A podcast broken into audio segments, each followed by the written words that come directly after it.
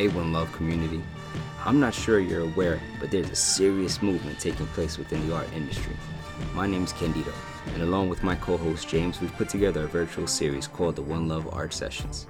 Our goal is to bring talent and community together for creativity, heart to heart discussions, and chill vibes. This episode requires some learning, so we broke it up into two sessions. For the first, Hernan Ortiz, collector and enthusiast, schooled us on the crypto art NFT boom. And for the second session, artist Carlos Marcial joins the three of us to explore the inner workings of this revolutionary industry. Let's jump in.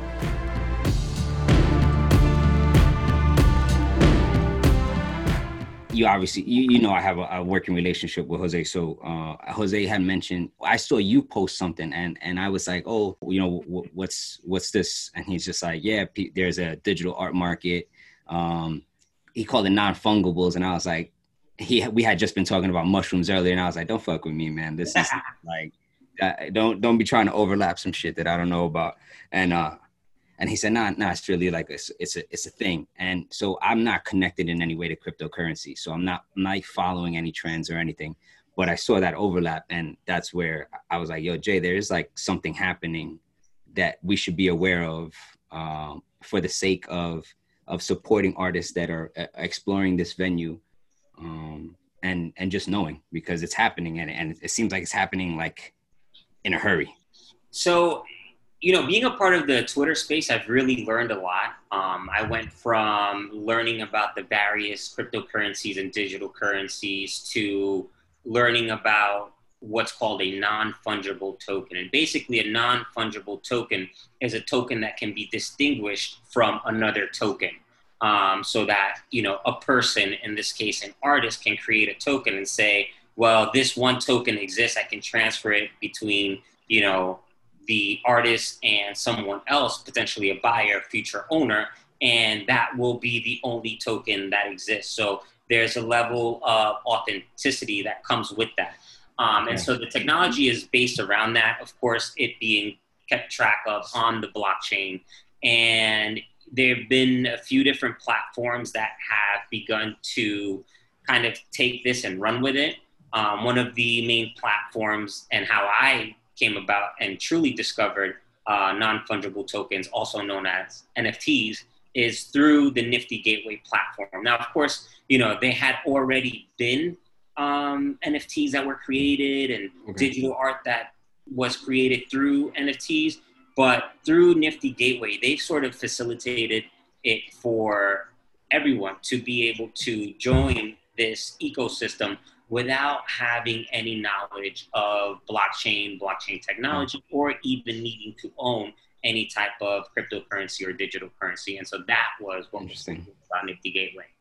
Interesting. So that yeah, that's the aspect of it that I'm trying to grasp. So just as a background, so I work in blockchain. I understand cool. blockchain nodes, NFTs, all of that. Um, I've never gotten deep into the cryptocurrency portion of it, but I've, I've paid attention to it the art aspect of it when Dito brought it up to me. I didn't even know there was a space for that. Um, I get the, you know, I I share a piece of art with you because you know how my job works. It's kind of very similar in the sense of we deal with documentation. So yeah. I have a document, I share it with you, um, and we're in like global shipping, and you know we can verify that that document is legit we can verify the transaction between you and I. You know, if you go and present that to someone else, they can verify that you are the owner of that document at that at that point. Um, what I'm trying to grasp is the so so in the art scope of it, like you know, where's where's the benefit for the for the buyer for the for the user in all of this? Yeah, yeah, that's a great question. I mean, and you actually touched upon a few of those benefits. You know, the fact that you can verify the document uh, on the blockchain is the same exact way that you can verify the digital piece of art that exists through the NFT token. So that's one benefit, right? Ver- uh, verification. Um, another benefit is the fact that you can create digital sc- scarcity through the token. So whenever you mint the token, you can say, okay, well, you know what? I only want this piece of art that I created to be a one of one. Got I only you. want this okay. piece of art to be a one of 10, let's say. And so it'll create that number of copies and that way create a certain level of authenticity that mm. artist intends for there to be with that specific artwork. And so, so that's another way that it benefits the artist and also, you know, at the end of the day, the person who's buying and or investing in in that art piece. Okay. So if we were to put this into into terms that uh, you know maybe a standard fine artist is working, um, we have the original piece and we have prints of that piece, and everything comes with a, a certificate of authenticity. This is Bingo. pretty much right on line. Bingo. Bingo. Okay. Exactly. Yeah. So if I if I digital art, I have the actual original piece. It's similar. I own the Mona Lisa. Someone could take that digital art and make a copy of it, which is essentially like I have a Mona Lisa that I bought at the gift shop when I visited. It's you know it looks like it, it it's very similar, but it's not right. the original. I can't go and sell this because someone's gonna laugh at me. Right, and so that's really right now in the you know crypto, crypto, Twitter, NFT space there's a huge argument, a huge debate as to you know why is it important? Why are nfts important? Why is digital art important? If digital art is not important because anyone can just screenshot the image. Anyone yeah. can you know copy and save the video and send it. But the what the difference is and what is important now is that through nfts you can actually create a level of scarcity and also you can provide for the artist's intent, right? So in that in that case, you know, art is important not because it can be recreated, not because you can create digital prints, and now you can even have computers and machines sort of recreate yeah. pieces of art pretty pretty well. You know, if not 98, 99% accurate, maybe even 100, who knows, with right. AI. Um, but it's the artist's intent behind the art piece itself that gives the art piece value, and only one person can be determinant of that, and that's the artist, him or herself. Okay. And so that is what allows, in my opinion, NFTs to be extremely important. You mentioned Nifty Gateway. Um, I happened to come across SuperRare so look, I don't work for Nifty Gateway. I don't work for SuperRare. I actually don't work for any of those platforms. I'm just super involved in the space as someone who likes to be up to date as to what's going on on a technological front. You know, I always right. think that um, being up to date is important. Being on the fringe and on the, on the cusp of innovation and technology is extremely important. You know, not just from a, uh, a, a use standpoint, but also from an investment standpoint. You sure. know, whoever is in early, for the most part, is a person who tends to make the wins and also sometimes, right, take the losses as well. Right. Um, so I, I'm just a big advocate for what's going on because I see many benefits. You know, NFTs allow for art. First of all, NFTs cut out the middleman. I think that one of the complications of art is the fact that the artist has to find a gallery to go through in order yeah. for her art to be exhibited. And that's complex in and of itself. And, you know, it deals a lot with connections and relationships. Now you can go on platforms like SuperRare or Rarible and say, you know what, I created this. I want to go ahead and put it on there. Boom, it's on. People can find it. People can see it. Uh, word of mouth, you know, and your art can be discovered in that way.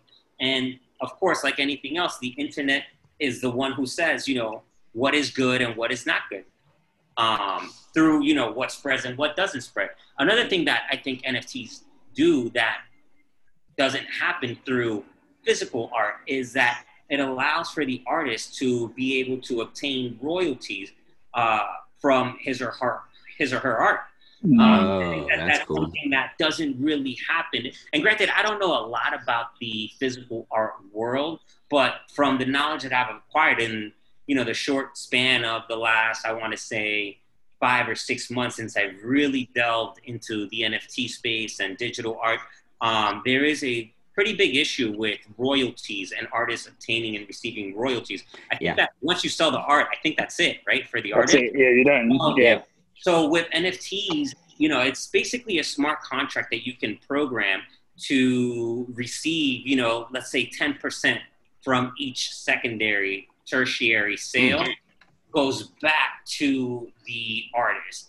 And that's really cool, right? Because then the artist is con- receiving continuous residual income sure. from sales that, in my opinion, should probably go to the artist because that is the artist's work and that's great. So it eliminates the the idea of royalties and maybe in the future it can even also eliminate you know licensing issues. Um, so that's that's another benefit.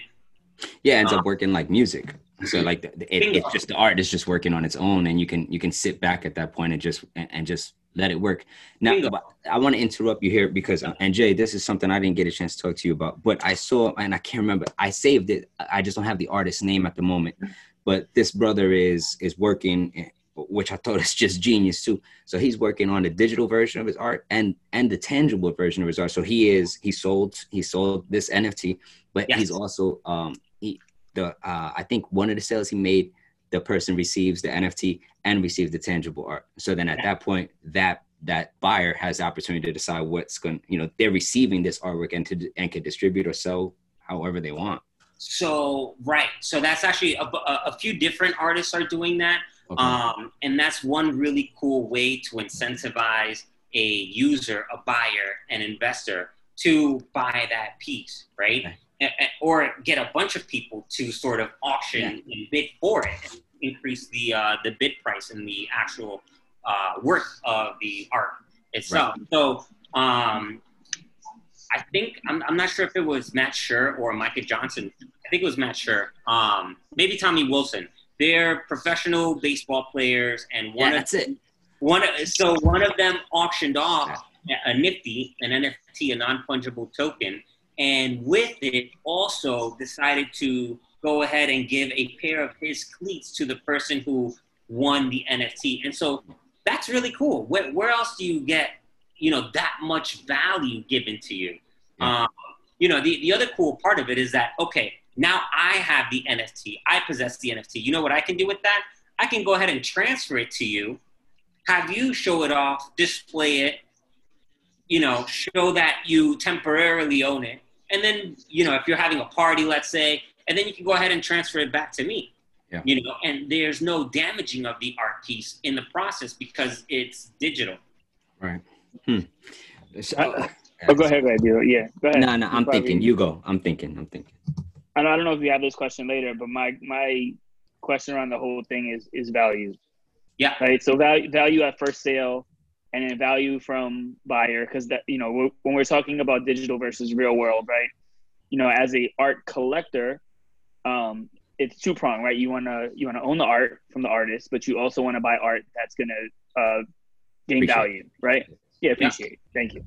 Yep. lack of a better word like two hours of sleep. Uh you want something that's going to appreciate. So so from a from a physical world, obviously that occurs through all these uh, different, you know, entities that exist that'll actually appraise the art. Whether you're going to an auction house or, uh, you know, Lloyd's London or you know wh- whatever these places are that say, okay, this is the current value of this art based on these professionals and these experts that are saying it. So, what is the equivalent of that in the in the digital world? So let's see if, if I can answer that question um, by hmm. saying a few things, right? So, so art is subjective, and, and art's value is what people give it, right? What people yeah. say it's worth, what people are willing to pay for it. Um, and so that's sort of kind of how it works now. However, in addition to that, I'd have to say that there are already established artists in the physical space that are now creating art in the digital space. Oh. And so the value then transfers because of who that artist is and what that artist has done. Right. right? So, so I, I, guess if that answers a question, that's yeah. one way. Um, another way is the person, I guess, kind of like a, like a stock, right? Person is creating art. People are liking their art. They continue to buy their art. That art continues to resell and resell and resell, and maybe bidding wars break out. And so that's sort of how value is accrued through the space. So, you know, I think that another thing that's cool is that all of this is being defined and teased right now as we speak. Yeah. I think that the legacy system and how the legacy art system uh, works, worked slash worked, uh, is one outdated and two being sort of revolutionized. And and I think that that has a lot of importance and significance to it because a lot of people would have called that system broken. Mm-hmm. So so essentially, if I understand this correctly, it's it's it's basically you know as a as a buyer, I can buy a piece of art for six hundred dollars, right? Digital art, and then three years from now, that artist has blown up, and I say, okay, I want to sell this. I think it's worth three grand, and whether or not it's worth three grand is really based on whether someone wants to pay three grand for it, right? I mean, at the end of the day, correct. I mean, to some degree, yes, and also remember that you know if Pablo Picasso were to create an NFT right now, what do you think that would be worth? right? right. Pablo Picasso mm-hmm. has already established himself in the in the physical space. You know, we'll take someone like WhIsBe. Uh, he is or she is, you know, I'm not like again, like I said, I'm not too familiar with the actual art. WhIsBe is someone who is fairly popular. His or her art is, you know, in I don't think it's in museums, but I think that it's been auctioned off at Christie's and you know, uh, Mike Novogratz was interviewed a few days ago at CNBC, and he had a physical WhIsBe right behind him on his bookshelf in his office space. Um, art that's hard to come by, that's expensive. Well, WhIsBe just created a huge set, a huge drop of NFTs. And I, I think they sold for about $400. Well, the resale value on that has been anywhere between 600 to 900 to 1200. So really, you know, if you get on the platforms, you'll see that some of this art is reselling for a lot more than what it originally was priced at. Remember, we are now entering a space, the NFT space, that is nascent. It is just sort of coming to light, discovering itself, and and growing at an exponential rate, as Candido said. Uh, you know, things are moving very, very fast. So, yeah. you know, value is determined by by what's going on you know, and by the artist him or herself. So, you know, the great thing that I love about Nifty Gateway is the fact that they are basically like a gallery. They curate the art that they put onto their platform. And mm. so every week they have drops and they have about two to three artists, sometimes four per drop. And their their nifties, their art is amazing and spectacular. And you buy what you want, you know, and and and that's it, you know, and, and they make it so that the art pieces are rare, so they do sell out very, very fast. Right. In fact, you know, I would say that uh, for most pieces, you probably cannot get it because in the matter of seconds, they're sold out. Mm-hmm. And that's how popular they are, and that's how much people want them. So the tech part of it. So I buy a piece of art. Where does that live? Is that on a node on the Nifty server? Um, like, how does that work? Because I know, you know, my job, where the documents go back and forth. There's a retention period. Obviously, these people aren't buying the documents forever, right? So we tell them the documents are going to be on our server available for, you know, three months. After that, they're gone. We do a cleanup. But for art, obviously, you buy something you want it forever. Ah, so where's that? Where does that live? Right. So the so the non fungible token, the NFT, lives on the blockchain, and the blockchain um, in this mm-hmm. case, we'll use the Ethereum blockchain, which is what most NFTs are being created on. Um, it okay, Ethereum. Okay. Forever. And so different platforms have okay. different ways of doing it. So Nifty Gateway, for example, I think that they have their own like internal system where their Nifties are in their system. But if you'd like to take it out, you can. And so they really, what they do is that they they extricate a bunch of the complications that a user would have to deal with if they're on, for example, SuperRare. I'm not on SuperRare because it's a little more complicated, and I also just haven't taken the time to figure out how to be on there and you know figure out the steps. You know, as soon as I saw that Gemini had sort of acquired Nifty Gateway, at that point I said, you know what? Okay, this is safe to enter. I highly trust Gemini and what they're doing. And so, okay, cool. Let's see what this is all about and what they have. And you know, the way that I see it as this is my tuition. This is my tuition to learn about the space and what's going on. If I lose, I lose a small portion, no big deal. If if I win, that's just a, an added bonus. Sure. So how, how do you see winning and wait, winning? You mean winning and bidding, or winning in terms of breakdown winning and losing for me in your mind? So now winning, of course, is bidding and actually clicking fast enough Yeah, to yeah, get the, to get the to get it. right? Yeah. But uh, in this case, I meant winning as in you know as an investor Okay. paying you know for a certain piece and hoping that it goes up in value and you know eventually with time time will carry all of this forward and upward and will over time increase its value so you know i'm very confident in the nft space i'm very confident in digital art. And you know as we all know everything is moving towards a digital nature. It's just a matter of time before the you know people who rule the legacy art system either come on board or are pulled on board. Because there's just so much more that you can do with digital art. You know if you look Yeah. at the background it moves you can change it uh, you know it has sound to it. It's it's awesome. Whoa. Okay. Did you get that? We sure needed it. Now let's have Carlos Marcial join the team to get into the nitty gritty or nifty gritty. Anyways, let's go. Hello, everyone, and welcome to episode 12 of the One Love Art Sessions, a bi weekly ish uh, art focused podcast with the aims to educate, communicate, and connect. If you like what you hear, be sure to check out past episodes and make sure you go ahead and like and subscribe because the bills, they don't pay themselves. My name is James LJ, artist, designer, Halloween fanatic. Uh, I've been an artist and a designer in New York City area for the past about 15 years.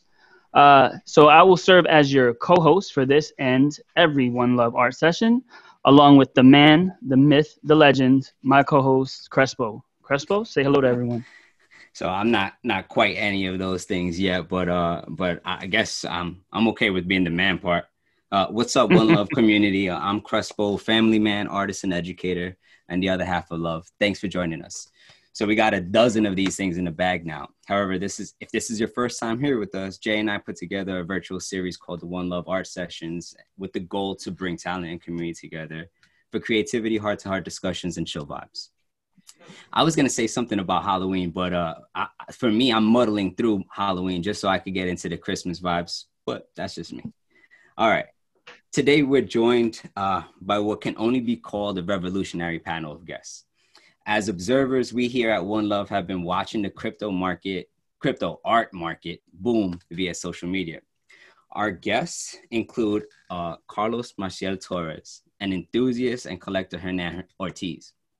Among the artists blazing a crypto trail is Carlos. Uh, some people usually come on talking about how they got into art when, when they were five years old and have been creating since. But Carlos, you practically were born into the arts. Your father was a professor, an artist. Mother was an art historian and professor as well. Why don't you help us uh, introduce yourself to our audience? Right, absolutely. Um, thank you both James and Crespo for having me here. Uh, I'm gonna try to like, pro- I'll, I'll probably speak in Spanglish, and I was given the like the green light to do that. Uh, so gracias uh, Yes. to all the listeners also. Um, also happy for your like be on your 12th episode. I mean, let me congratulate you guys on that. Thanks. That's amazing. Um, so yeah, uh, like you said, I, I, I was I was born in, in into art. Um, my dad is uh, he's a painter. Uh, he's an art professor in in Puerto Rico, en la Escuela Nacional de Artes, which is located in Old San Juan. For all of you that know a little bit about you know Puerto Rican um, geography, uh, it's in in Old San Juan, and um, my mom um, has been a teacher at the University of Puerto Rico also for many years now. Um, especially um, like her her area of expertise has been um, the art market in. Puerto Rico uh, after like in the transition between Spain and the United States coming in. Got it. All right. So so so I, I I think I mean I was privileged enough to be exposed to art from a very very early um desde muy pequeño Mhm. um, and I think it was just natural for me, you know, to also want to be a, an artist, even though my dad, like when I told him that I wanted to become an artist, He told me, no, no, no, no, no, no, no. Be a lawyer. he told me that. Be a lawyer. I mean, because it's the same thing the other way around. Like you have yeah. the lawyer dad, and you go to your lawyer dad and you tell him you want to become an artist uh, uh, or a law- like lawyer. you know, like yeah. they don't want you like necessarily to go through the same things sure. that they went through, and they're like, oh, are you sure you want to be a lawyer? Why don't you? I, I, that kind of thing. So when I told my dad that I wanna, I wanted to become an artist he told me, no, no, no, don't do it, don't do it. It's, it's quite difficult. um, but I'm happy I did it anyways. You know, okay. uh, I think I, it was my inexorable fate uh, or, or destiny or fate to, to become an artist. Uh, in, in when I when I was like in my teenage years, so I had the influence from like my mom was like reading and writing all the time, and my dad was obviously painting. So I got in I I fell in love very early on with with films and cinema. Okay. So for a lot of years, um, that's that's what I wanted to do, and I and I had my chance to like to I, have made a couple of short films, uh, and I'll just make the quick connection. That's that's when I discovered kind of like digital art and you know different kind of software to edit films and to create like special effects. Right. So I got into creating digital art through film okay. uh, because I felt film was, you know, like this perfect combination between the two things that I was constantly being, ex- I had been exposed to, like art from my dad's side and like storytelling from my mother's side. Amazing. Mm-hmm. All right. Interesting. We're going to be able to dig more into your career uh, as we move along, but I want to take a moment and have Hernan introduce himself to the audience as well and and and why this relationship or this particular uh, idea has come to fruition. Perfect, man. Well, listen, uh, thank you for having me on the show. First and foremost, congratulations to you guys to uh, for all the success that you guys have had. That's awesome, and that in and of itself is inspiring to me. So, you know, I really appreciate being a part of that. Um, that being said, I don't even know exactly, you know, where to start, but um, I guess, you know, I, I did school, went to school, um, graduated eventually. I, I too am a teacher or was a teacher, I guess, for a long part, portion of my career. Um, I taught for about 10 years in the uh, private school system, and I taught Spanish, both languages and uh, literature. And so, um, you know, it gave me definitely an appreciation for students and for learning and how the brain works and how one learns and how you have to really sort of craft a lesson that can reach everyone, but also understand that you're not always going to reach everyone with the methodology or the idea that you think you're going to be able to reach everyone. So you have to be flexible in that sense. Um, you know, I eventually ended up leaving teaching, began law school, and uh, I guess as as Carlos's parents told him, uh, you know, decided to to follow the legal career. And I recently graduated from law school. Uh, I'm currently working as a uh, paralegal at a law firm, waiting to sit for the bar. And and in the meantime, just um, just appreciate you know art and what's going on in the scene. Art is always something that I've loved. Um, I feel like I have an artistic sort of inclination, but I've never been as able to or as dexterous to be able to draw well. Um, and so that's sort of been something that I've always wished I could do better. But um, but yeah, I jumped into the uh, the NFT world and the crypto world, and that's been just a phenomenal experience for me. And I and I think uh, I think this is an episode 12 is a we we're breaking new ground here. I think you're our first uh, self-proclaimed non-artist. Right. because usually have people on here they're like, yeah, I've I've been drawing since I was in my mom's womb. uh, you know, um, which is I mean a, a, topic like this allows us to go down this route, which I think is super interesting. Uh, yes. And I think art, there's so many different uh, type of people that are involved in the art world, and right. uh, we tend to just think about the artists, but it's a whole ecosphere of different people that make the world uh, go round. I guess is that a cliche term? That's all right. It's fitting. It's very fitting. Right okay. Here. Okay. So this is going to be as much a learning experience for us as it is going to be a sharing experience, right? So um, both of you have a lot to give to us as far as um, uh, as far as what this what this crypto art market is. And so uh, we want to provide this same this same educational experience for the audience. So let's go here. We have a pretty good idea about tangible work, tangible works, prints, paintings, sculptures, etc., even digital creations. Uh, but there's something different about the creation of crypto art. What is it, Carlos? Um, well, I mean, in technical terms, it is the fact that it's um, in in the art world.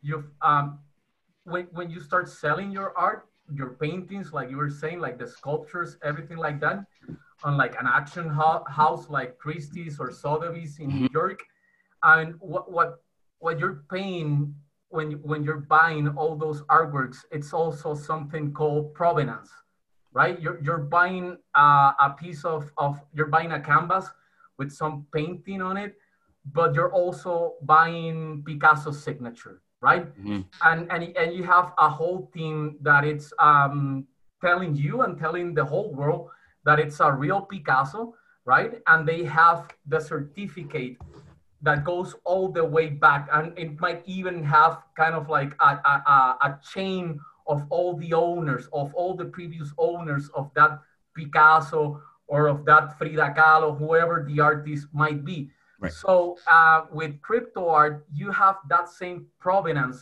You have the you have that same uh, uh, certificate of authenticity on the blockchain, which is the same technology that makes uh, cryptocurrencies mm-hmm. like Bitcoin or Ethereum valuable, uh, because nobody else can it's it's it's both Bitcoin, Bitcoin and Ethereum, uh, or like any any blockchain for that matter, they're they they're uh, uncorruptible. Huh? They're records. They're ledgers. They're records. They're, they're, they're digital ledgers. That's what they're they really are. They're, they they are digital ledgers. So digital records. So so when you make a piece of crypto art, you're attaching uh, a digital image a, or a digital uh, animation to that digital certificate that will live forever on the same blockchain that secures that Bitcoin is valuable. Right. So that that's a technological breakthrough that is involved in the NFT art space. And, and it's exactly what Carlos just said. It's the fact that an artist can create a digital piece of artwork and with it attached to it the provenance you know have the authenticity be recorded on this ledger that's not private it's actually public. So therefore you can trace where the piece has been from artists who created it to each individual and different owner. And with it you know you can also see uh, you know the sale price and you know a bunch of different things that you can also attach to it um, and, and, so that's really the technological breakthrough that's involved with NFT art. Not to mention the fact that you can also do a lot more with it, which I'm sure we'll probably discuss a little later on. Sure.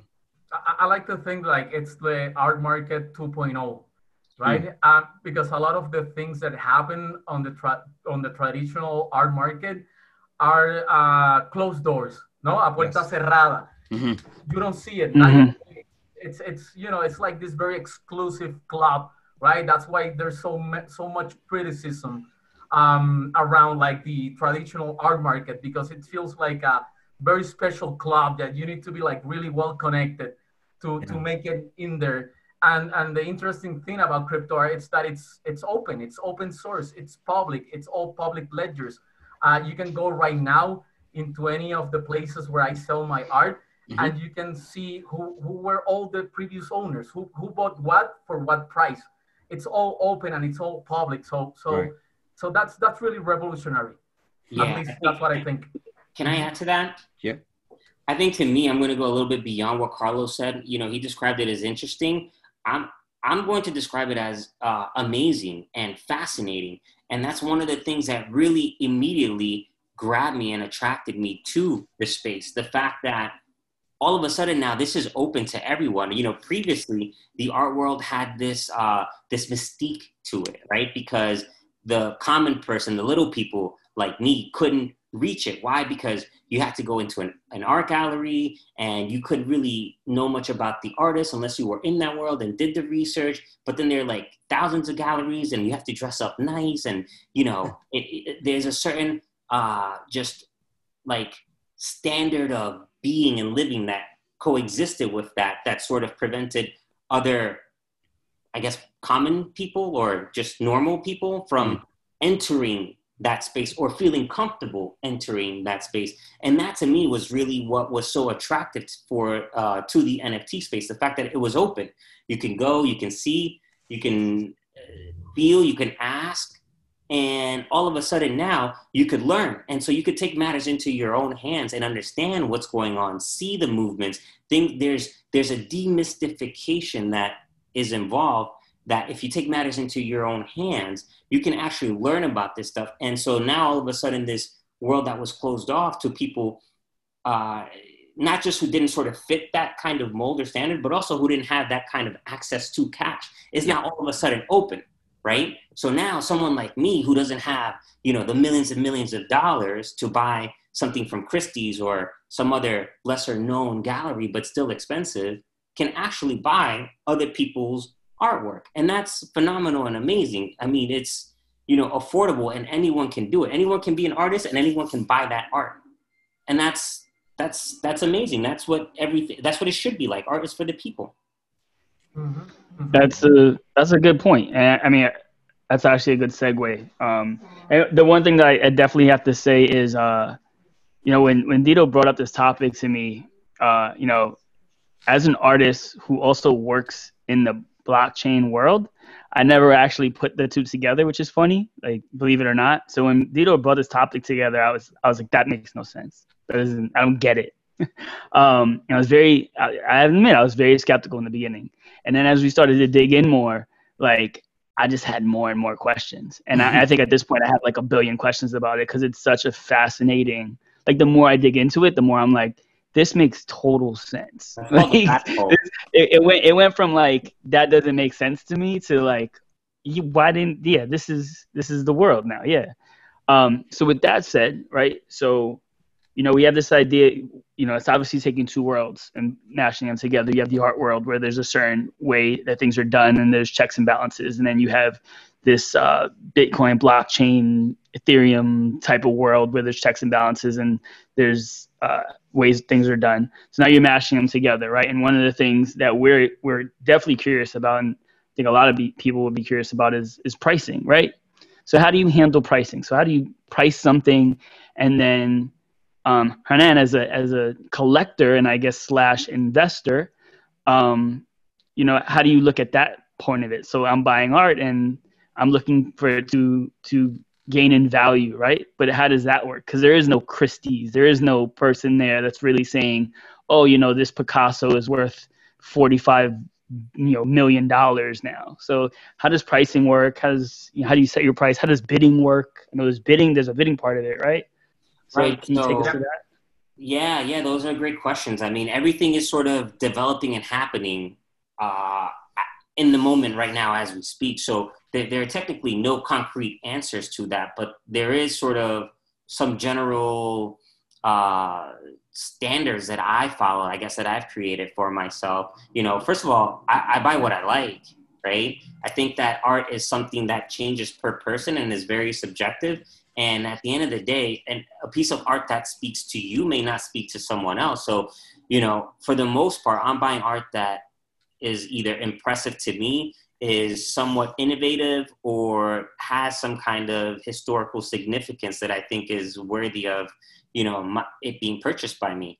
Um, you know, the, the, the other thing that I look at uh, specifically is, you know, who, who is the artist? You know, you see a bunch of different artists putting out their artwork, but, you know, I, I take a look at the context that surrounds the piece of art and, and the work of art and, and you know where it fits within not only the artist's specific thematic work but also the greater context of the space and what's going on. Mm. um, you know is there historical significance to it? Um, you know what what is the piece trying to say? So for example one of the pieces that um, that i'm really enamored with is you know trevor jones's uh, Picasso's bull. And to me, I, I saw it. I'm like, okay, you know what? That actually looks really cool. It's interesting. It's different. The digital format and technique that the artist took to approach the artwork with is pretty special. So then I did a little bit of research on him. You know, I had seen that he had been an artist for a while. He had transitioned into the uh, digital world.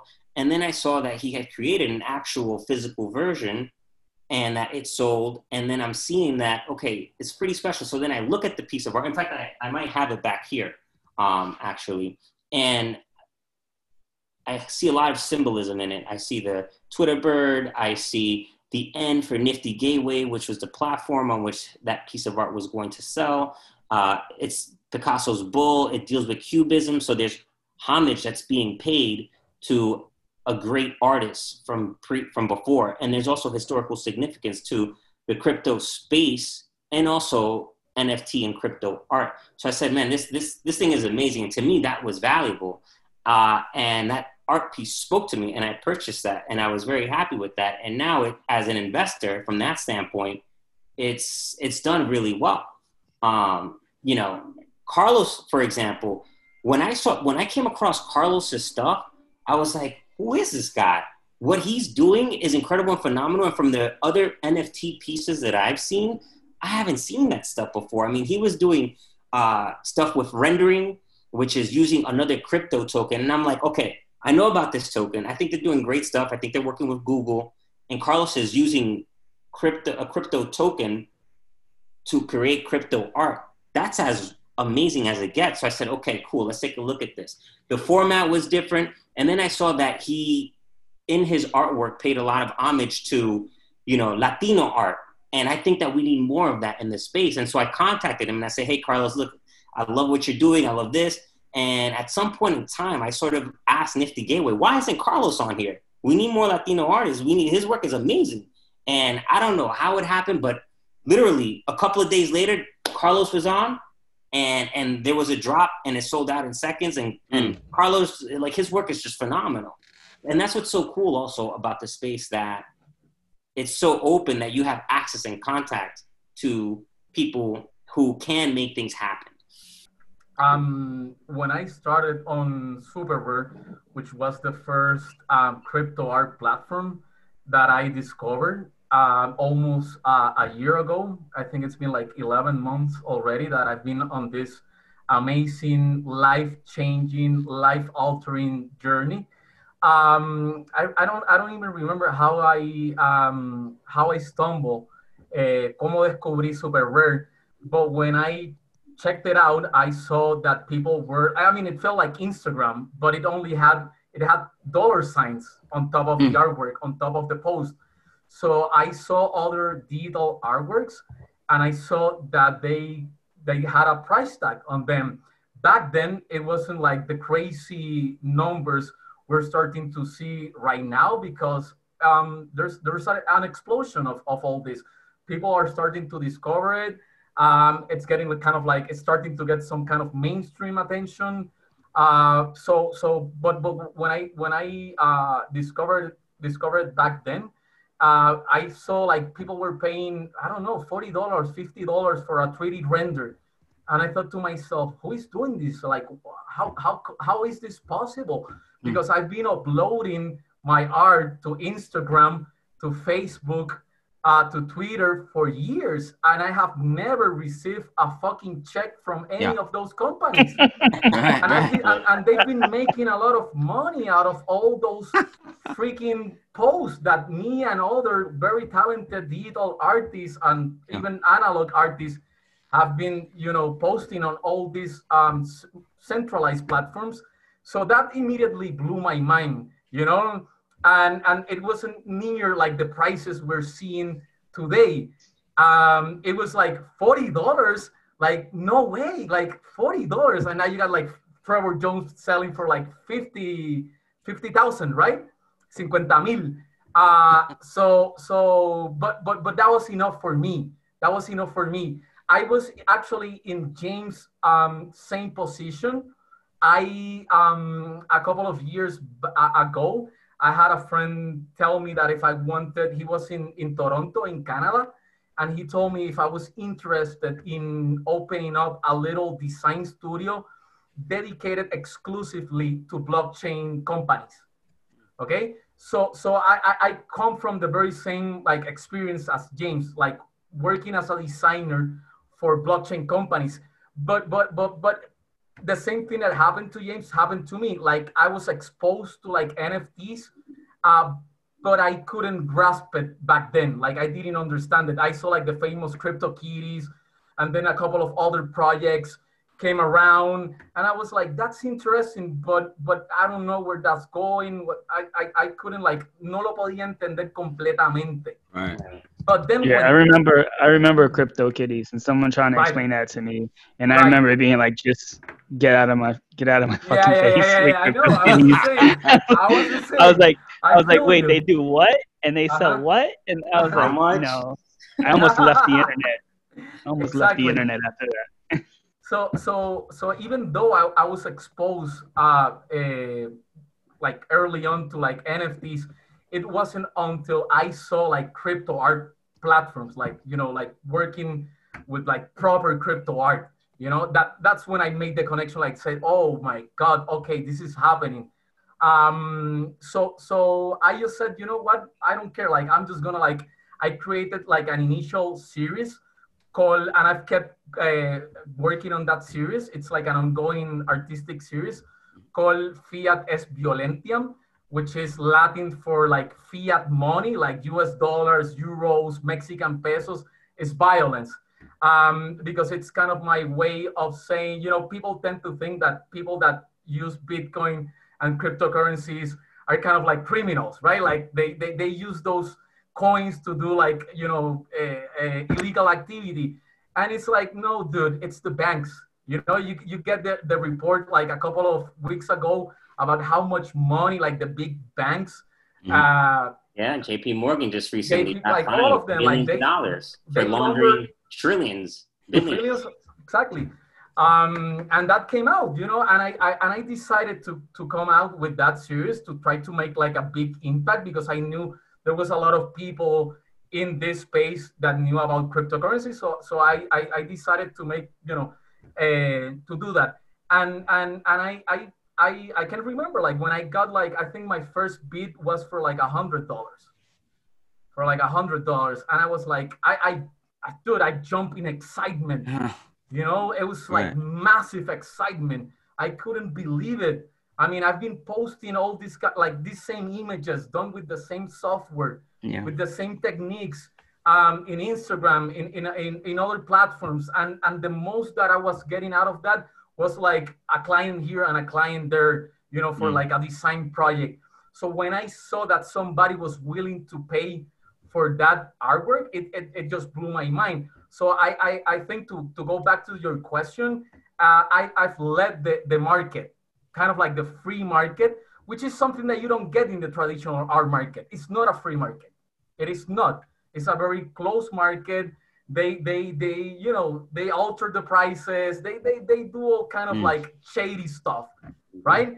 So so um, I've let the market decide what's the value, and I've, I I I always tell myself that whenever I put out a new NFT piece, I go on a price discovery journey, right? Mm. And and and I've just seen how my prices as as as my career as a crypto art crypto artist has taken off, and and as crypto artist, a crypto art has become more of a thing. My my prices have just gone gone up, you know. Do you Um, do you have like a set? Do you do you have a start price or is there a minimum or you just whatever the first bid is? Because I mean, yeah. at the same time, like you want to let the industry decide, but you also don't want a, a fire sale of everyone buying your art for a dollar because they're like, oh, he doesn't care. Like, right, right, right.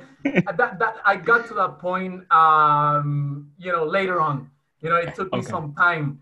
Uh, I I started reading about the art market, even if there's nothing about the digital art market written right now. But I, I'm pretty sure there's like tons of people getting their hands on, you know, on, on working on that, on writing the first books, the first academic papers regarding the digital art market and crypto art. I, I'm, I'm pretty sure of that in, in, in, a lot of universities and colleges all around the world because it's it's it's it's getting there. So so so I started like reading a little bit more about like how artists price themselves, what are kind of like the techniques, um, which I think is one of the most fascinating things about crypto art.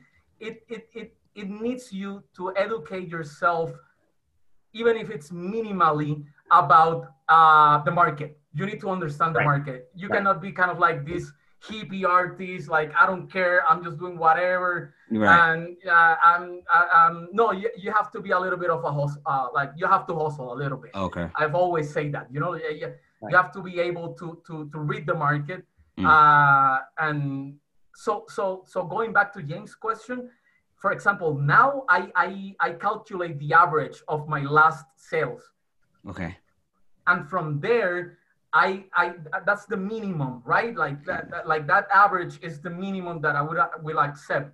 So I'm hoping that it will go even higher and my yeah, prices, sure. you know, keep climbing up a little bit.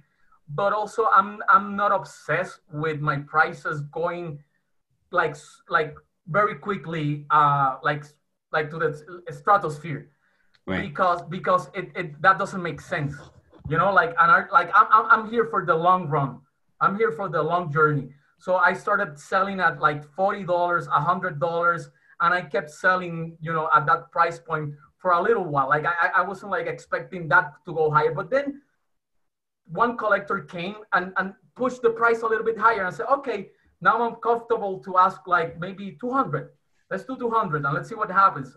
So mm-hmm. I, I've been slowly, slowly um, building up, you know, the, those prices. Like I know that there's no way that I could have gone. But but I've seen other artists now doing that. That they they they they sell the, yeah like the first piece for like a lot of money. And and the problem is you you also reduce your collector base. Mm. Right? You want as much as much people owning uh, your art, especially at the beginning. You know, it's it's it's it's a marketing strategy strategy also. You want to get your name out there. Am I hoping in 20 years to have an artwork that only the 1% person might buy? Yeah, sure. Good. Sure. It might happen, but it, it, it will take me like 20 years and I'm ready to go on that journey. So let me stop you there because uh, in this article uh, that we checked out on Medium um, mm-hmm. that was written about you, uh, it says here Marcel Torres is one of the first digital artists in arts history to live completely off crypto and crypto art. So the the reason I, am reading that. Uh, love reading that. Say that again. Say that again. Say that yeah. again. I love that. I love that. Say so that Carlos is one of the first digital artists in arts history to live completely off crypto and crypto art. Love that. That makes me feel so good. The reason I'm reading that, Carlos. The reason I'm reading that here uh, uh, right now, as opposed to the end, is so that whoever's listening to this um, can feel like you know this is a thing, this is a possibility, and maybe the art market that they were exposed to is maybe not the one, but we clearly have an artist who has found his place and and is is, is making a living and living off of it. So we're good. We're we're we're that statement is applicable to you, Carlos. You're yeah, you're that guy. hundred percent. Yeah, yeah, yeah, hundred percent. I mean, I, if you want like, I can tell you like a little bit of my, of my story because it has to do with what's been going on in this okay. crazy 2020 year uh, I was like I was telling you uh, in a similar position as James is right now. Uh, I was working remotely. I, I, came back to, to Mexico. I was kind of like traveling back and forth between um, Toronto in, in Canada and, and Mexico City. And then at one point, um, I mean, I won't get into the details, but I lost my job. You know, um, probably uh, indi- you know, it's as an indirect cause of COVID nineteen, right? Uh, so so when when that happened, I was already making uh, a good amount. You know, it wasn't like crazy. It was just like like a side hustle money. You know, eh, mm-hmm. Eh, eh, no era mucho. but but but but when I knew, like I was able to read the signs, and I knew my my like my job was not gonna last a lot longer. I said, you know what, f this. I'm going all in I'm going all in. I know that if I, that if I make the effort to like promote myself a little bit better, I use social media as a leverage. You know, I'm, I'm, i have a good chance, you know, and, and I didn't have any, no tenía otra opción, papa. I didn't have any, any option. I was like, this is going to happen. I'm going to lose my job, you know. Um, as many people, uh, you know, como mucha gente ha perdido el trabajo ahora con, con todo lo del COVID-19, tú sabes. Yeah. It's been, it's been, that's why I, I was, you know, I began uh, the, the interview, you know, saying it's been a complicated year. Sure. Uh, but, but, but I, I have to, you know, thank God for, for crypto art. Honestly, I have to. It came into my life in the right moment, and it was a, it was a freaking lifesaver. You know, my my kids eat right now off the sales of my digital art. That's you know, cool. My fridge is full of really healthy food. You know, for my kids because of crypto art. That's this cool. is real. Love, love yeah. Real. This happened and and and I just had to like it sounds like James said, you know, like there's so there's so many cliches, right? Um and but I had to believe in myself. Yeah. I said I I, I know I'm, I'm I'm I'm doing it. I'm I'm and I'm, I'm I'm constructing this career and I'm having this opportunity. I'm gonna go for it. And and I've just been very strategic about the money that I've been receiving. So that's also that for me it's really important for artists to hear like crypto yeah. art also makes you more aware of, of the of, of like finances and, and mm. economy and how money works and, and how do you use your money and how you invest your money. And and we don't get that education in art school. We don't get it. We don't get it. Even no. when we talk money in art school, it's like no, you don't you don't talk money. That's that's evil, right? Like money's evil. Yeah. And no way, you know, like I, I my dream was to live off my art. Yeah, at this point, how business, how a business class is not embedded in a BFA or an MFA is is beyond me. Right, but I want, I do, I do want to stay on this topic. And Hernan, this one is going to be, is going to go to you. So in a previous conversation, and it's also been mentioned here about how the art market, or in this case, I'm quoting you, the system is broken in regards to art industry. Um, how can you expand on that statement? And also um, how has crypto art now allowed the average man to jump in? So very good why this, so why is the system broken?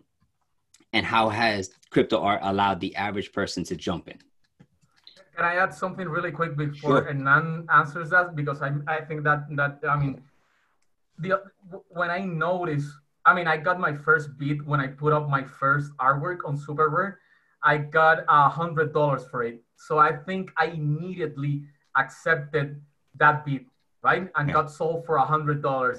I think it only took like two months for that first collector to to res- resell the artwork for I think it was was it like like four hundred dollars.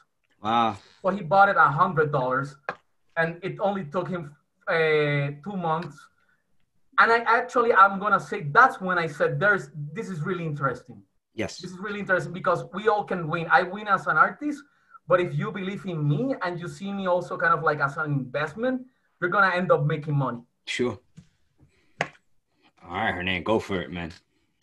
All right, so yeah, so like you said, I, I touched upon this um, previously, and I think that it, it, it is a topic that is essential to me. Um, you know, the the system is broken. The art system is broken. You know, and it's funny I say that because I was never necessarily previously involved in the art world or in the art system. Yeah. You know, I, I don't have the means to collect art. I didn't. I don't have the money. I don't have the knowledge. I don't know people in that sector that actually do art in the sense that they you know, create it and sell it for money uh, and have contacts with galleries and investors and mm-hmm. collectors. Mm-hmm. The people that I know that do art, people such as yourself, studied, well educated, who took upon art as a career and something that they actually want to uh, do and, and want to create things and are ph- phenomenal and fantastic at it.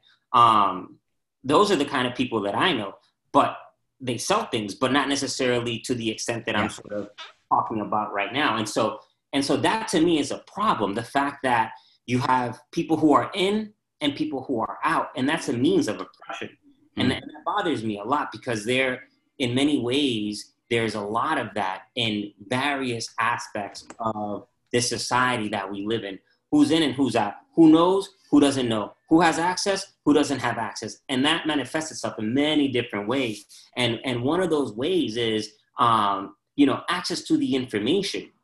I don't know necessarily about what galleries are happening and when and what artists are there. Um, and sure, you know now we live in the uh, digital age where you can find information and it's easy, yeah. but it's not really that easy. You know, sure you can find out who's going to be there. Sure you can find out what they've done before, but everything is sort of hidden in this shroud of secrecy. Um, and, and, like I said before, you know, there's a mystique to it. Um, and, and it's not like people are willing to share. You know, if you look at art, for the last, I think, 10 years or so, art has been one of the greatest store of values for money. Uh, not just that, but it's additionally been one of the greatest vehicles for uh, in investing and increasing your your money. And to not be able to have access to that as a people is hmm. em- impoverishing in, in, many ways and just you know literally. Uh, you know when you think about it it's impoverishing in the sense that you're left out you know and it's impoverishing in, in the sense that literally your money is also not able to accrue as much value as other people who have the means to do so you know the other thing is that the, the art is outpriced uh, you know someone like me cannot buy a $4,000 sculpture or painting. And even that, to some extent, in a lot of these galleries, is is on the in the lower end. Yeah. Um, you know, you look at Christie's; they're selling things for thousands, if not millions, and we're talking like tens at, at the very low end, but hundreds and and and and millions. You know, and so how is it possible that one, someone like me can collect art?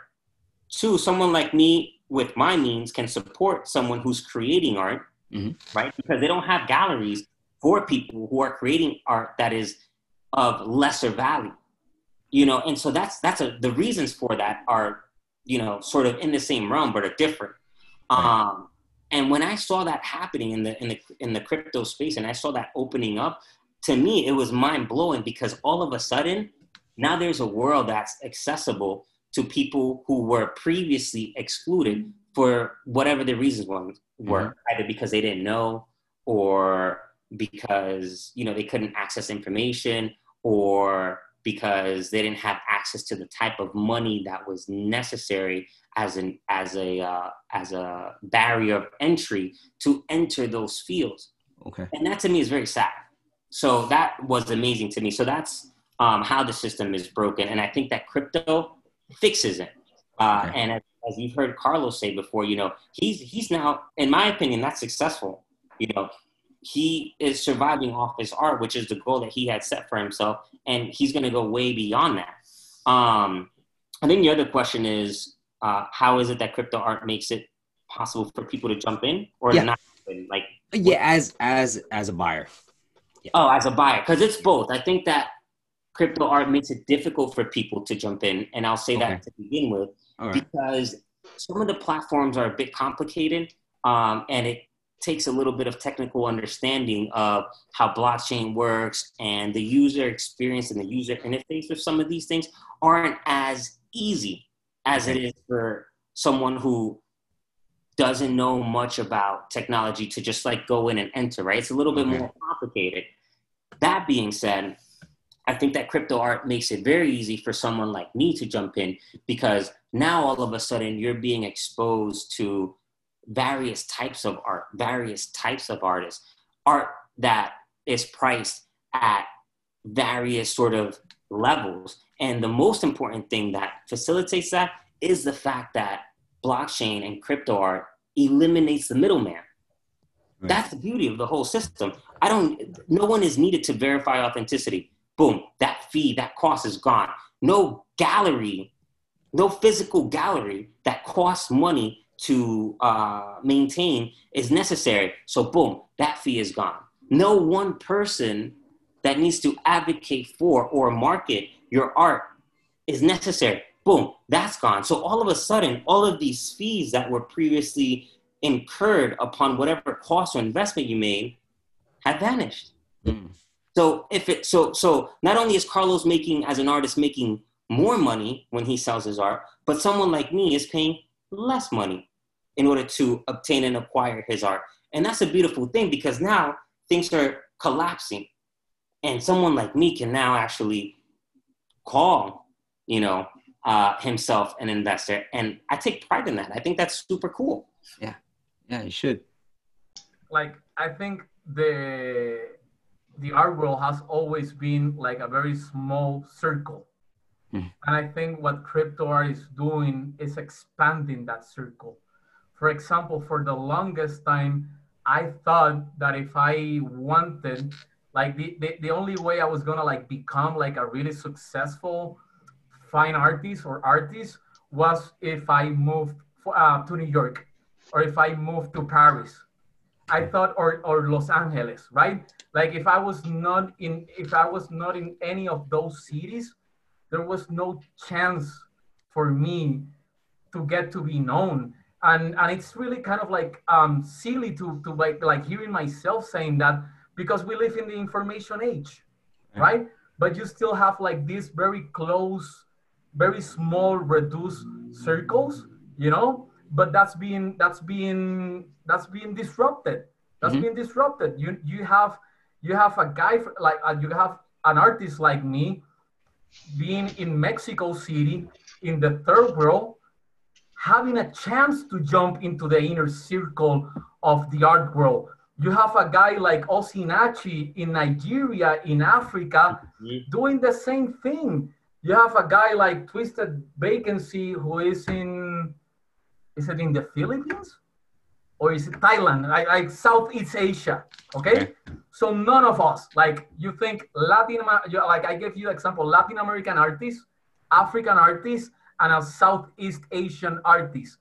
And we've all become somewhat successful because of this technology without having to necessarily move to London or to Paris or to New York or to Los Angeles, which is something that I don't uh, like. I don't. Uh, um, I, I have I've been actually considering like after like COVID nineteen is, is is gone or we find the vac- we we discover yeah. the vaccine. I've been even thinking like I want to move to New York, for example. I mean, it's something that I've been thinking about. You know, I'm over here. Um, I'm over here, brother. I, am thinking about it, and and now that you know, I know lot, like it's been like, the city has been empty, empty in itself. So it might it might be the opportunity for the underdog like me, but but but to come into the city and and see what what like how how can I further my art career? But but I have that intention now of moving to New York City because I have already have some access to the art world, and maybe New York is just gonna like boom, you know, like help me, you know, move a little bit further. But I've been doing it already from Latin America, from the third world, so that's fascinating. Hey, just just super quick, guys. Um, I, I want to add on something that Carlos said in terms of how crypto art has been opening up and providing all of these opportunities. It's like when I try to describe this to my friends, you know, a, a lot of them laugh at me uh, or make fun of me, and there are a few memes out there that Carlos has seen in the crypto art space that you know say like, "Hey, why would I buy this when I can just right click and save it and download it to my desktop?" Right? So I get a lot of that, and and it's funny, and I laugh because I I totally understand. You know, I thought that too at one point. Um, but but in terms of the world being the crypto art scene being so small and it opening up to so many people, you know, the way that I describe it is that the the the crypto art scene is a is a speck inside a dot of an industry. I mean, and when you think about that, it is mind blowing. And that industry exists within a larger sphere, right? Again, the crypto art scene is a speck within a dot of an industry that exists within a larger sphere. sphere. And when you think about that, that's phenomenal. I mean, the amount of growth and the amount of, of, of explosive and exponential just growth and access and openness that's going to occur and that has already happened is is mind blowing, and it is a beautiful thing because, in my opinion, it is creating more unity and more love and more understanding of cultures uh, and more friendships across you know nations. And, and and it's phenomenal because you know carlos mentioned osinachi and and i'm learning about what some of what Osinachi is is dealing with in Nigeria. Um, you know, I'm I'm learning a little bit about what Twisted Vacancy is going through. I'm learning a lot about what Carlos is going through, and, and that to me merges worlds of history, education, you know, social policy, and that's learning. That that that is, I think, a, a beautiful thing that's happening, and it's that art suddenly is acquiring and developing a respect that previously, in my opinion, in schools did not have. And that is beautiful to me because I think that art is a beautiful medium within which you can teach everything else that is taught in school. In fact, it's probably the best medium because it teaches empathy, it teaches love, it teaches understanding. And I think I like I'm gonna just add to that. Like you're just adding on top of like it's beautiful.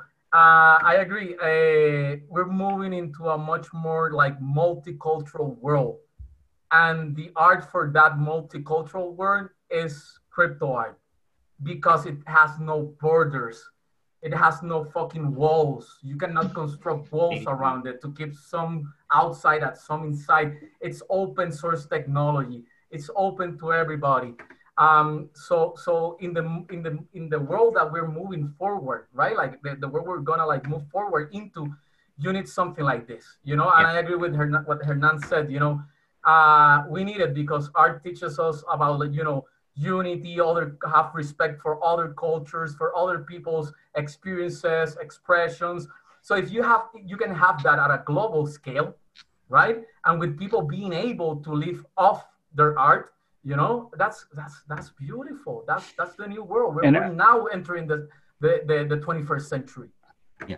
Mm-hmm. and I, and I think i think you you hit on a few different uh topics there. And i think one of them that i find the most interesting is this idea of you know you kept talking about the circle of artists right? Um, but when you really think about that that's also a very new idea right? This idea of an artist that makes money um, is a new concept, right? So we're talking, let's say, what 1950s and after is when artists started becoming, you know, people that can actually monetize their art, right? Um, where you know, if you look past that, you know, the the best way for an artist to sell their artwork uh, before that time was to die. like you die and then your artwork increases in value and then someone else yeah. makes the money off of it right? So it was like yeah. you, you know you look at all these famous artists none of them none of, like so many of them died in poverty right? and now you know you see their work and their work is you know, in Christie's and it's millions and billions of dollars and it's like you know this person died in a, in a gutter right? Um, but this idea of, of an artist making money off their their work is new and it's also very it's very strategic. It's it wasn't something that was done where like artists are like, oh, we're gonna start making money now. It was, you know, outer sources coming in and seeing that they could make money off these artists, right? Um, and then pushing the artists that they think can make them the most money forward, right? So it's so even with that, it's like these artists that we look at in the circle in the upper circle um, a lot of them essentially it's, it's, sad to say it but are also just puppets of a, of a bigger hand mm-hmm. that's like i handpicked you because i think i can make 10 times what you're going to make off the art right? So what the concept you're saying is like you know i'm an artist. I'm going to make money and i don't have to die or sell my soul to do that which i think is pretty cool. Mm. right on and, and i'm going to add something else that we haven't talked about hernan like we haven't mentioned this. It's uh, royalties Okay. Yeah, that's actually what I had in mind. You're you right. that in mind, dude. We're yeah, connected. Yeah, you see.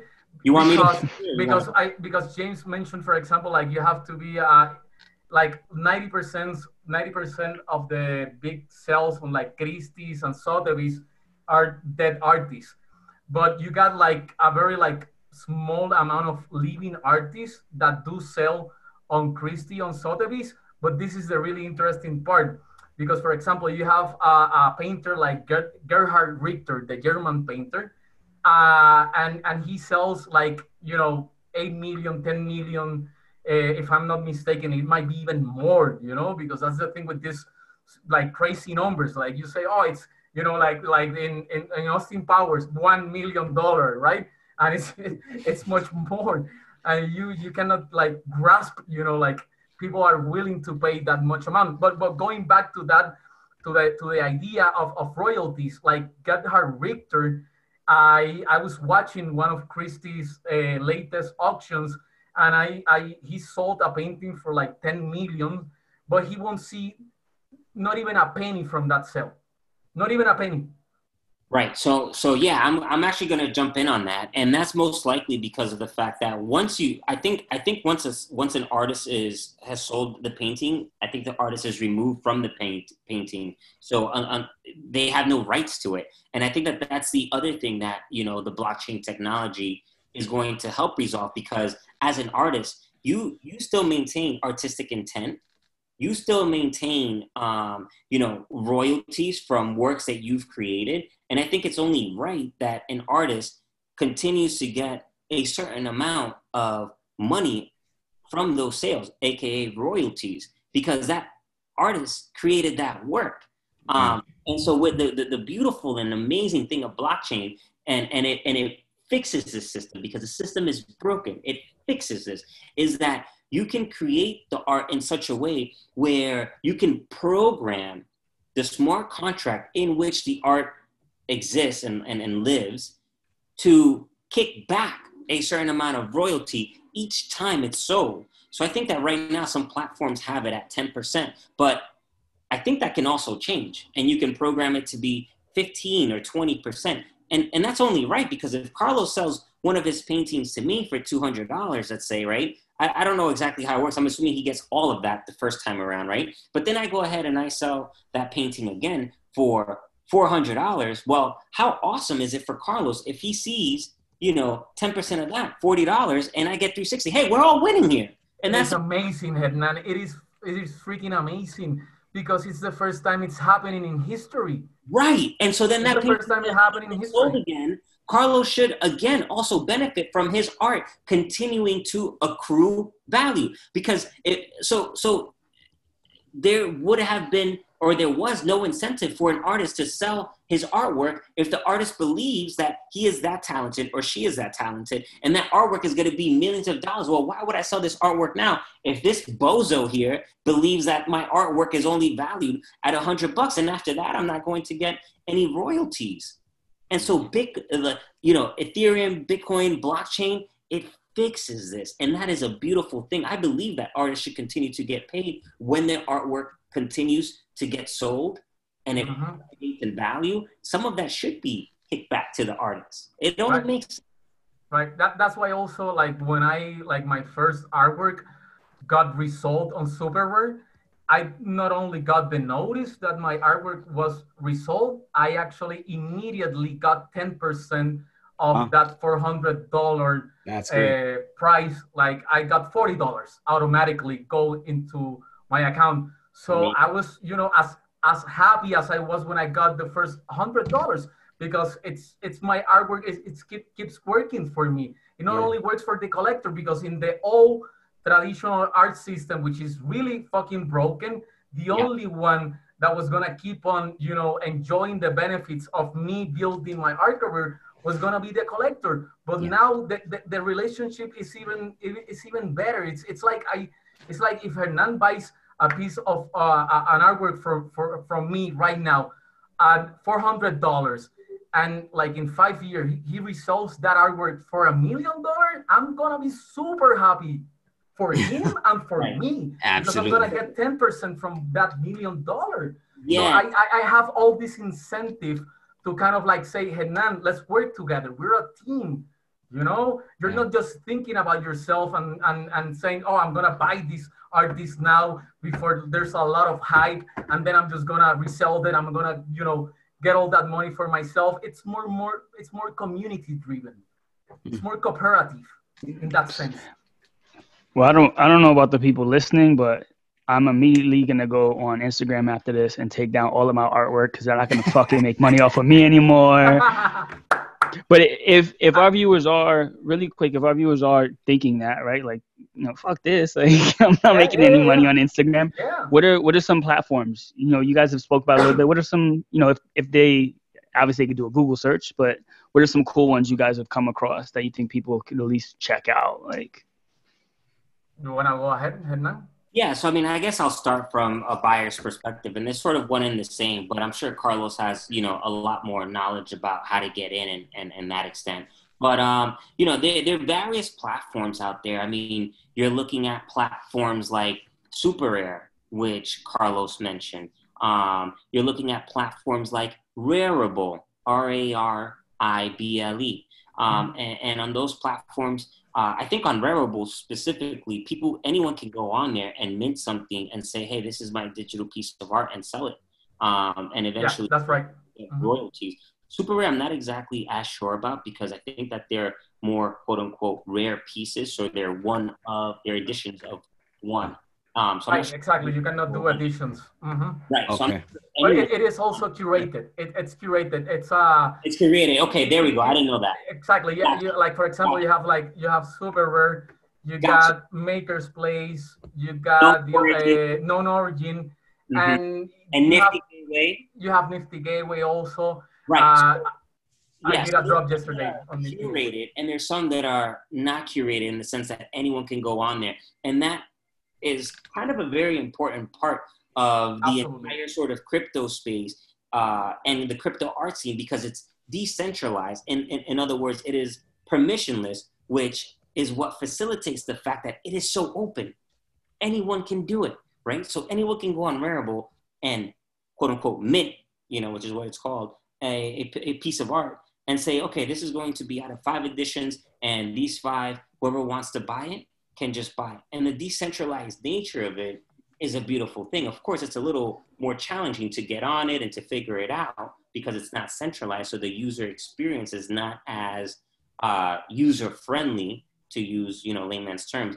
But, you know, then you have the markets like uh, SuperRare and MakersPlace and Known Origins and Nifty Gateway where the art is more curated. So that they serve more the function of like galleries where they invite the artist to come on um, the artist has his or her theme and then they create the pieces and you know they decide how many editions um, and, and the price and then they get sold. So uh, nifty gateway has done actually a very good job of making the process very easy for a buyer like me to go on. Uh, i don't even need digital currencies. I can just use my credit card and purchase whatever it is that I like on there. And in fact, they also have a secondary market, which is fantastic because artists can continue to benefit from secondary and tertiary sales. Okay. So I would expect to see, uh, uh, at least on Rarible, uh, because I think that's really like an important uh, distinction. So you have like like Hernan said, you know, you have these platforms positioning themselves kind of like galleries, right? So you have to apply, you have to send your portfolio, and, and it's a little bit more curated. I, I, I won't say they're like super closed off, but you see a little bit of that. But the good thing is that you're having you're seeing other platforms completely open, so that mm-hmm. means there's no excuse. So I'm I'm expecting to to see one love art NFTs on Rarible, you know, tomorrow. Yeah, tomorrow. I'm I'm definitely gonna look into it, man. If I can get me some some checks, yes, uh, yes, because yes. I'm I'm definitely fed up with the physical art world, and and, and Dito can Dito can tell you about okay. my thing with uh, yeah. I just I'm I'm doing stickers now because I was tired of doing everything else, and the production it just it costs so much money as as well to create art that it's exhausting at, at some point. And as a digital artist, it's always a question of creating digital art and then how do you how do you how do you present it to the person buying it? Like what's the best medium for them to appreciate what you did? And usually I'm like the best way to appreciate my art is on a computer screen. So I might as well just mm-hmm. hand them my computer. like, mm-hmm. yeah, take my laptop and stare at it. Like, just buy the whole laptop. um, before we before we close out, before we close out, Carlos, can you tell us a little bit about your subject matter, uh, magical realism. Sure. I mean, uh, for all that come from La, all of you that come from Latin America, you might have heard of magical realism because it's something that comes from our countries. Uh, because you have, for example, in Europe, you had surrealism. Um, it was all about kind of like dreams and all this kind of like fantastical world, and it felt kind of like disconnected from people's everyday lives. So in Latin America, we we notice. I think a lot of artists in the 20th century, when when when surrealism started uh, getting coming into like Latin America, like a lot of Latin American artists were like Latino artists were like, dude, fantasy. That's that's that's our reality. Mm. That's our reality here. You know, like you you you have your grandma who have has an altar that puts food, like real cooked food yeah, yeah, yeah. for her ancestors to come down and eat it. And you got all these kind of like crazy things that happen you know like it was like normal things in all of our countries so so it, it, it ended up becoming magical realism you know so it, it, it is magical it is fantastical but it always always has uh, it's grounded on our everyday reality right it doesn't matter if you're in argentina or in the dominican republic it's grounded to, to our reality. Uh, mm. because i think we experience reality in, in a different way probably than many other cultures. And, and fantasy and, and all those stuff are intertwined in, in who we are right? In our culture. So i've been trying to to to to create kind of like my magical realism 2.0 right? Like magical realism for for the digital age so so it's it's all about like i mean it's like augmented reality because we had augmented reality before augmented reality was a thing. You had your grandma talking to the ancestors, you know, you, you had all, all these crazy communication channels. So, so I'm trying to bring all that culture, that rich culture that we all have as Latinos to the, to the digital and crypto world. Yeah, I'm adding it to my, to my two study lists. Please do. and, and, if you can pass on, on that knowledge, because I know you're uh, an art teacher.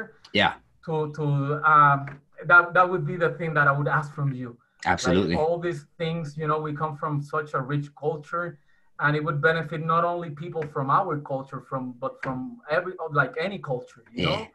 So and my please. students will be uh I'll tell my students, hey, I met this cool guy, Carlos. Tell me about this thing. so so my thing it's it's digital magical realism i'm trying to bring elements that that's why i'm saying like i i've been bringing in like aztec mayans but also kind of like Afro-Caribbean. I'm willing to explore like Taino culture later on, and then just make this fantastical mix.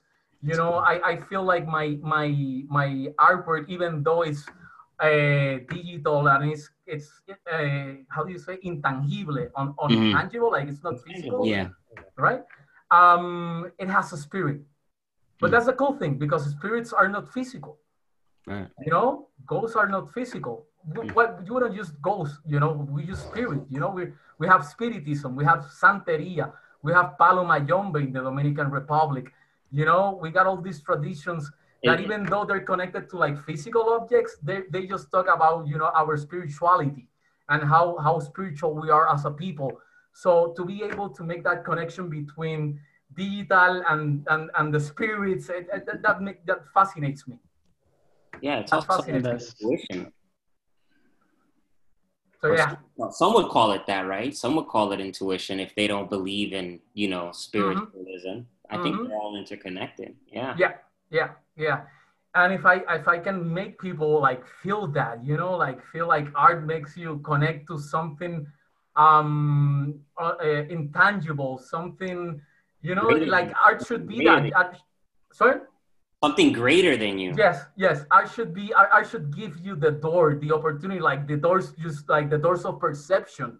It should open up new doors of perception to see the world in in new and different ways. And it also comes back to the humility that you need to have to appreciate art because mm-hmm. art and, and that's something we really don't have anymore in this world like people have become like so freaking intolerant to other people's you know point of views and art is precisely that you know you have to be you have to have the humility to stand in front of that artwork and see the world through somebody else's eyes and i think that's beautiful you have to open up yourself yeah. you have to you know you know leave your ego at the door for a little while and try to see the world through somebody else's uh, eyes I mean, and if they are all like spread around the world, so you can see how somebody sees the world from Nigeria, or they see it from France, or they see it from Ukraine, man, how more, how much more beautiful can it be? Yeah, art art helps to open up the mind, the body, the soul, the spirit, the heart, and and that's what is so amazingly beautiful about that. And I think you and I have both touched upon this earlier. You know, the the, the unity that it creates. It's a very uh, uh, harmonious unity that is created through love and empathy by being able to see something from someone else's perspective. And it's it's a, it gives me goosebumps. It's a beautiful mm-hmm. fascinating thing. It's love really man. Love. yeah. Yo, Hernan, are you are you marketing our our our podcast? I feel like i feel that was beautiful. I feel like that was a great thing. But like a that should be like our intro. We should just capture it. Hernan, Hernan said we got the thing yeah, and maybe kind of like like if we ever drop a if we ever drop like a one love song, that's gonna be like the the intro yeah. like voiceover. definitely, definitely, and I I, I want to like maybe finish off like you know with this. It's like crypto art has given me the economic resources mm. to survive economically i mean it's fed my belly it's felt it's it's it's giving me it's giving me the, the the, the resources you know, to, to feed myself and to feed my family. But that would have, that would not have been enough for me to survive this shit. Right, and and that and would I, not have been enough. Not not not. I mean, that, what? Sorry, Hernan. What have let me survive this is having Hernan, is having James, is having Dito, is having the community, is being able to talk to artists from from all over the world, is being able to connect with my collectors. Like I love my my my relate the relationship like I, I really cherish the connection that i have with my collectors. Like like some some of them like hernan i can call them my friends you know? Absolutely. i can call them my friends mis amigos mis panas. That's awesome. You know what i mean? That's, and, and that's what really let me incredible. survive this fucking shitty year.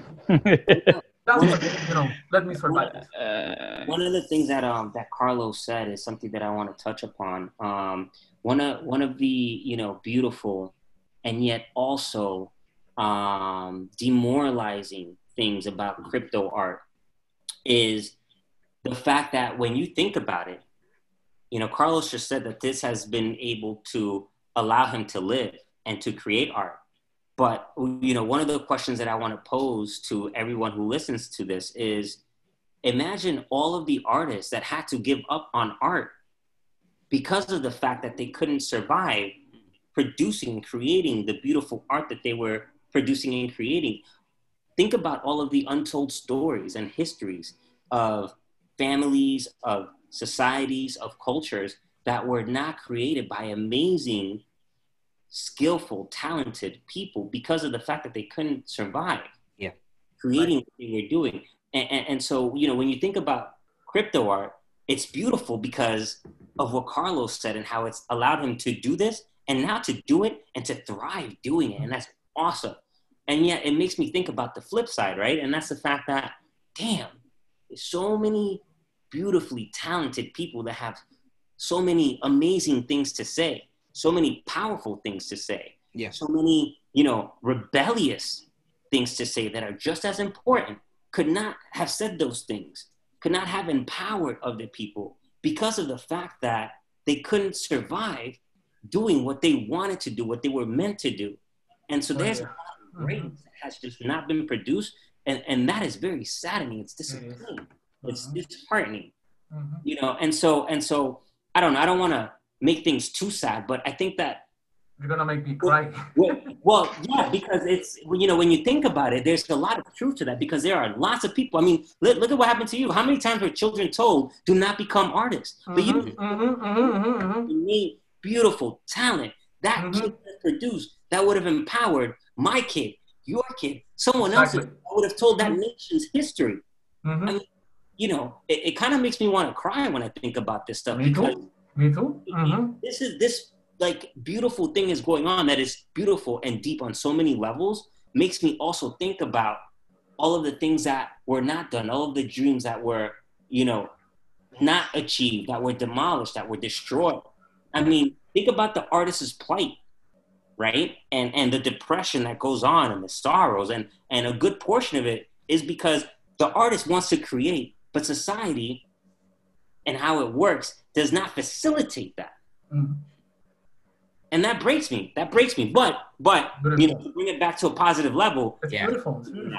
And that's Mhm. fucking amazing. And Mhm. Carlos, I love you for being able to do that. I love you too, man. For other Mhm. people to also do it. And that's Mhm. what's so amazing to me. I know I'm supporting Carlos. I know that I'm supporting a, a great movement and a great system. And, and I'm fortunate to be able to. And, and also, other people like me can, and of lesser means and of greater means, like, it is so inclusive. It's for everyone. Mhm. That's awesome. That is awesome, guys. And uh, I, I've definitely learned a lot tonight and uh, over the past few days, actually uh, researching all this. Um, Carlos, you're an amazing artist, and then you. um, you have you help facilitate all of this, and um, you definitely educated us a lot. Uh, so this has been a, probably one of my favorite episodes, conversations, because I think I've, I've taken the most uh, out of it. Uh, before we go, though, uh, if you haven't listened to any of our shows before, we we always end our shows, our sessions, uh, with a one final segment, uh, and that segment is called Copy, Collab, Erase. Uh, so what we're gonna do is we're gonna give you three creatives. Today I've pulled out three pop artists um, who I have, I, in my opinion, came out. They kind of disrupted the art scene a little bit, being a little bit different. Right. So I'm pick these three artists. You have to tell us of these three artists who, if you had the chance, you would copy their style, who you would love to collaborate with, and then someone has to go. Who would you Yeah. erase? so our Mhm. three artists, our Mhm. three artists are Jackson Pollock, Mhm. Roy Lichtenstein, Mhm. and Keith Haring. Hmm. So, so, so what, what are the options? Like someone I would like collaborate with?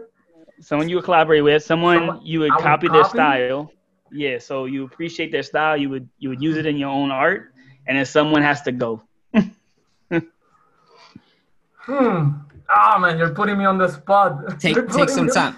Take you're some putting me on the spot. Take some I- time, I- Carlos. I, am gonna, I'm gonna, I'm gonna say I would copy um, Roy. Lick, I don't know if I, I'm pronouncing Lichtenstein, Lichtenstein, Mhm. um, because well, Pollock's is really easy to copy, really easy to copy, and Kit Haring, yeah, sort of too. So if I had to like, if, if, if my livelihood depended on like copying a style, I'm gonna say Roy Lichtenstein. You know. Okay. Um, Okay.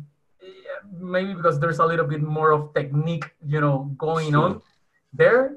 Um, collaborate with with Kit Haring. Yes. Okay. Yeah, definitely. Um, very, very. Um, So, po- so Pollock's gone. Pollock's gone, man, and I feel sad because I love Pollock. I, I, I remember watching even like the, the movie that came out with this. Yeah. I, don't, I don't remember. You know what I'm talking? Uh, Ed good Harris. Ed Harris. I remember Harris, watching yes. that with, with my dad when I was uh, so I got like really good memories of seeing that movie with, with my dad when I was a teenager and thinking, you know, this is really interesting. Like, you know, I, I, I love art and I I I I so so so Pollock for me has and I remember my dad who's a painter, he was trying to get the Pollock Krasner scholarship or Mm. grant. There's a Pollock Krasner, right? The one that he built with his wife. Yeah. Um. So so, but but yeah, he has to go. there's no there's no easy answer here. No, if it was yeah, easy, yeah. then we wouldn't Yeah, we wouldn't yeah, ask. yeah, yeah, yeah. Hernan, you have an opinion? All right. Hernan, Of course, let's I go. do. All right. Of course I do. There you go. So, uh, so look, I'm not gonna lie. I actually had to look up who Roy Lichtenstein. That's is. okay. Uh, That's fine. I wasn't too familiar with his work. I also looked up just now Jackson Pollock's work, but upon seeing Jackson Pollock's work, I recognized Jackson Pollock's work. I feel very Mhm. about it, but I won't give you my answer yet because then I also looked up Keith Haring's work just to make sure it wasn't like someone else who I thought it might be like. okay. And yes, I know Keith Haring's work. So this is how I'm going to break this down. if I had to copy someone, it would be Roy Lichtenstein because he seems to have more of a pop art kind of feel to what he does, and I love that. It, it it's it's loud, it's vivacious, it speaks to me, it's active. Yeah. Yeah, I love that. I love that. Mm-hmm. If I had to collaborate with someone, it'd be Keith Haring.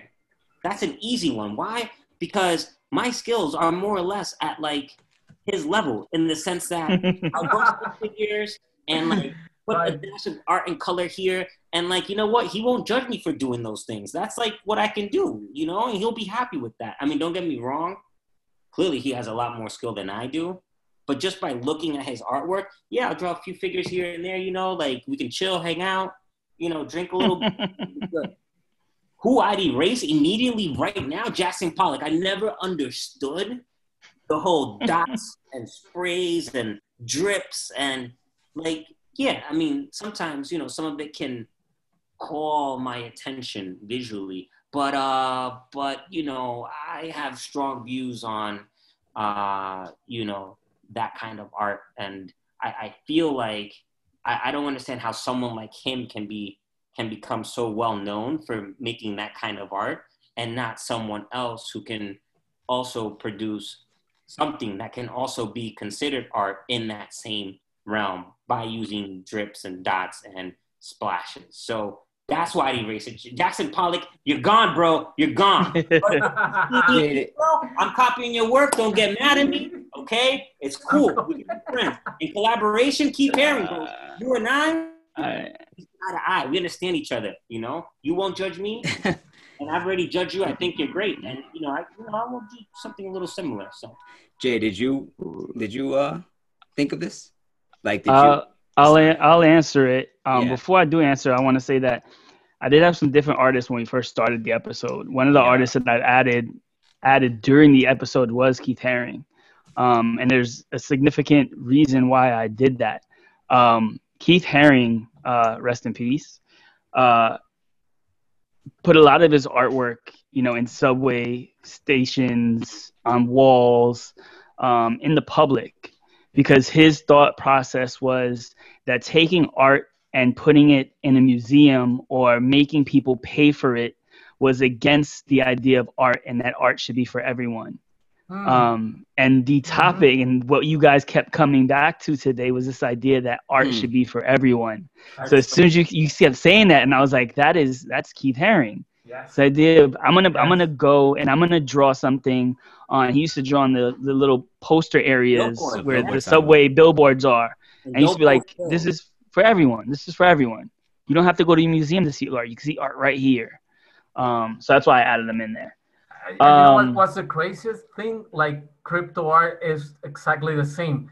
Like you, everybody can see it. It's digital. It's mm-hmm. in, it's in, in in all of these platforms. You can go in and enjoy it. There's no like you have to wait till the gallery owner opens up the gallery, even if he wants to let you in, because these are like really exclusive clubs, like what Hernan was saying.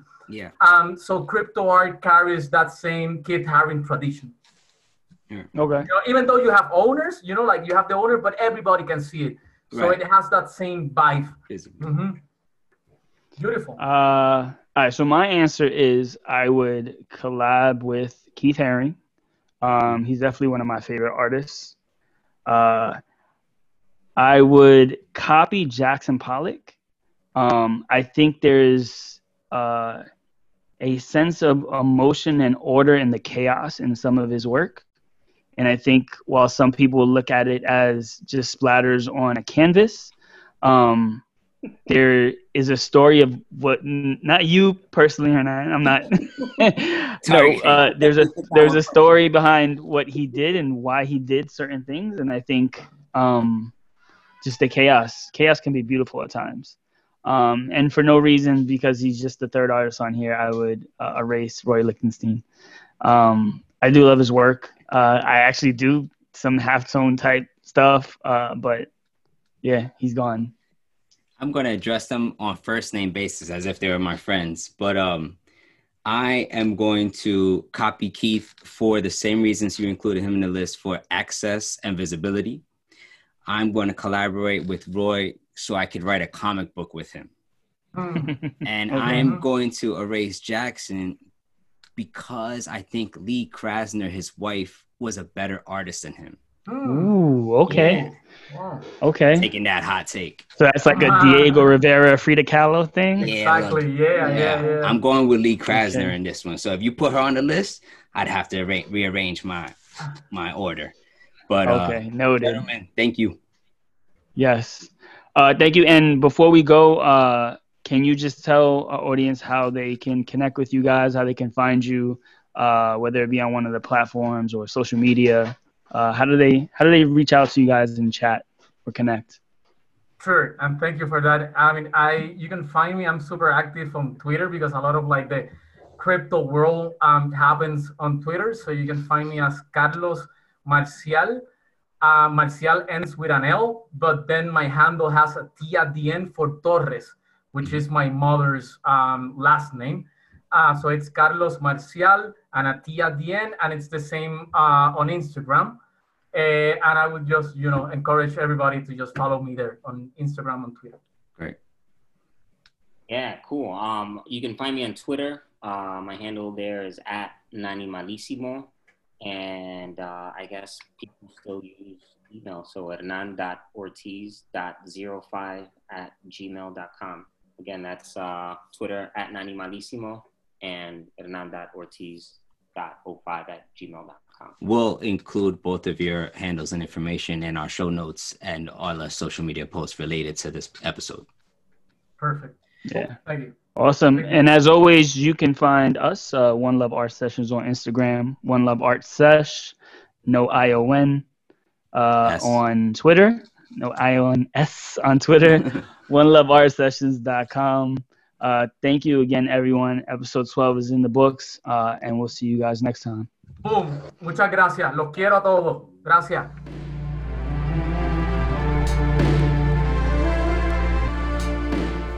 The One Love Art Sessions couldn't have been complete without the wonderful guests and even more so, our wonderful community. And now you, our listeners. Our goal is to put out an episode three to four times a month based on the event schedule. We hope you are as excited for the next one as we are. We'd truly appreciate it if you took some time to rate and review the podcast. With your help, we could increase listenership and get these incredible stories and messages out to a greater audience. The music used in this podcast was created by Pound, aka Chris Lee. Thanks for listening. Subscribe. One love.